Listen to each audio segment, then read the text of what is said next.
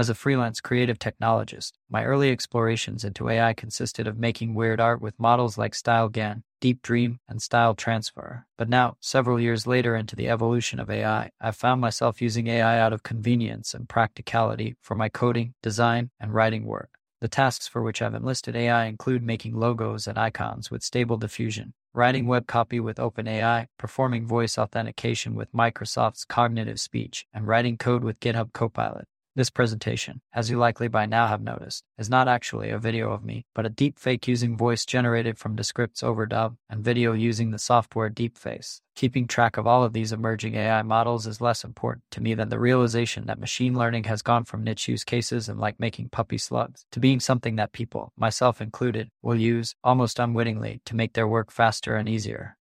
Alongside my interest in creative AI, I have a keen interest in sustainability and the environment. As far as matches go, AI and the environment might seem to be a pair of star-crossed lovers. Training GPT-3, the model on which many of the services I listed above are based, required an estimated 85,000 kilograms of CO2. It would take 100 acres of forest an entire year to sequester that much carbon. Put differently, you could charge 10 million smartphones and have the same effect. The carbon footprint of AI is expected to grow at a continued rate of 44% per year through 2025, with computation costs doubling every few months. Someone asked a good question in the environment Slack channel about how much energy is expended in not training, but using these AI based services. I thought it was a good question and didn't know the answer either, so I did some digging and found this machine learning emissions calculator from some of the same folks who also put out a Python library called Code Carbon, which can perform an estimation of your code's real time carbon emissions.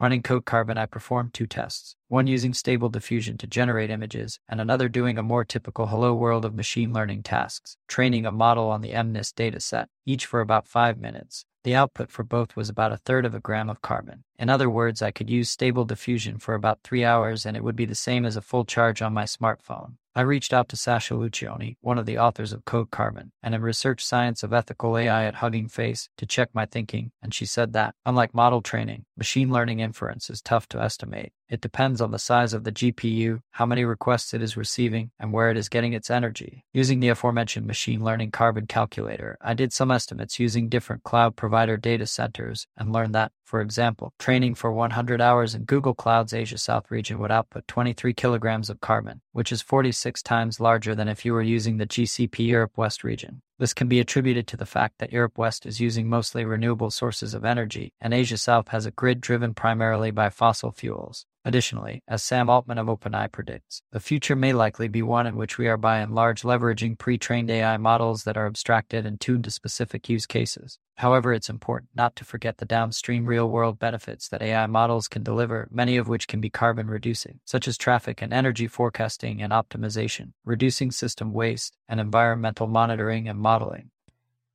Not to mention the intangible benefits AI can bring, such as reducing the extreme social anxiety one can feel by giving a presentation live in front of an audience.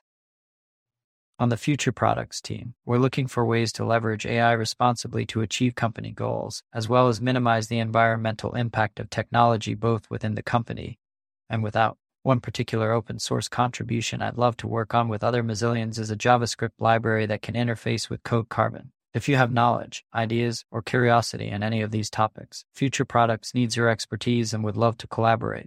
Please get in touch. Thanks.